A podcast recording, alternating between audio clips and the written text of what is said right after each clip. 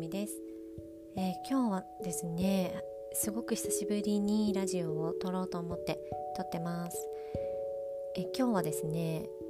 2月5日にお財布ヒーリングをやろうと思っているのでそのことについてお話ししたいと思ってます。あの2月に開運日が、まあ、何個かあるんですね。うん。それで2月の開運日でさらに最強の開運日、まあ、2月の最強の開運日が2月の5日と2月の17日になります、うん、で開運日にお財布ヒーリングってやった方がいいんじゃないかなって私の中では思っていて、まあ、お財布ヒーリングって別にいつやってもいいんですよね。なんですけどやっぱお財布って縁起物だし何かこう始めるのにすごくね、新しいものをなんか下ろすっていうと、まあ、いい日をねどうせなら選びたいなっていうのが皆さんねあると思うんですよね。だからそういうの開運日にねあのお財布ヒーリング、まあ、お財布をちょっと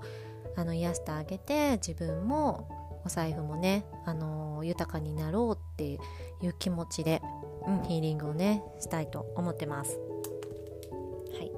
で、まあ、あの2月の開運日はいろいろあるけど2月の5日と2月の17日に、えー、とやるといいよって言ったんですけど、まあ、それはなぜかっていうと2月の5日は一粒万倍日と大安が重なる日。で2月の17日は一粒万倍日と大安と満月が重なります、うん、だからこのねあの2つのよあの日にちをねどちらかで、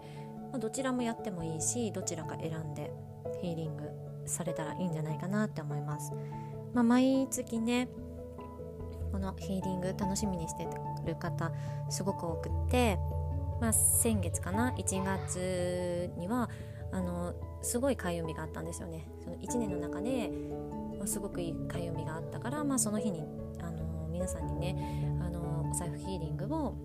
ご提供させていただいたんですけれども、うん、そうなのでねあのそういう感じで、まあ、2月も3月もねこう毎月2回くらいはねこうお財布ヒーリングの日を設けて、まあ、皆さんどちらでもいいのでこう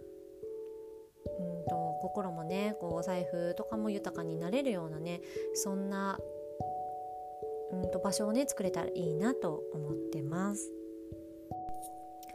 でお財布ヒーリングは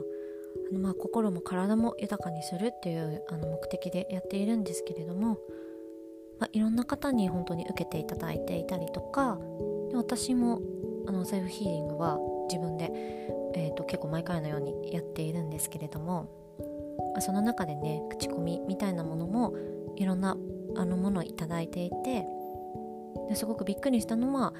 あのー、まあ、すぐにねあの臨時収入が入ったよとか家を引き寄せた方もいたりとかお仕事の、まあ、なんか部署が変わって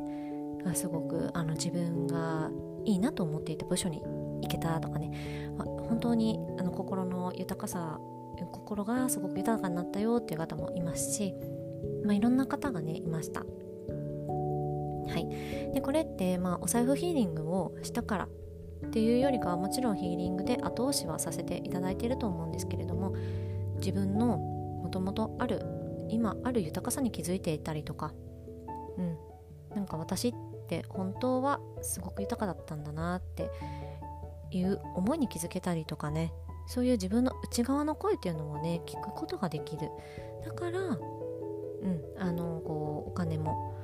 ね、気分とかそういうのもなんかこう引き寄せることができたんじゃないかなって私は思ってます。うん、もちろんね自分でヒーリングするあまあ私はヒーラーなので自分でヒーリングをするんですけれども、まあ、皆さんも瞑想したりとかあの自分の内側と会話をすることってできると思うんですよね。まあ、それがもし自分がね難しいよっていうようでしたら、まあ、ぜひ私の力を借りるというかその、まあ、ヒーリングっていうのはね一回受けてみてねどんなもんかなって受けてあなんかどんなもんもんなんだろうなっていう気持ちがある方もいると思うし、うん、なんか気になっていたりとか、まあ、ピンときた人はもうぜひねあの連絡くれればと思います。はい、それではこんな感じでねヒーリングの話は以上となります。はい、それではまた。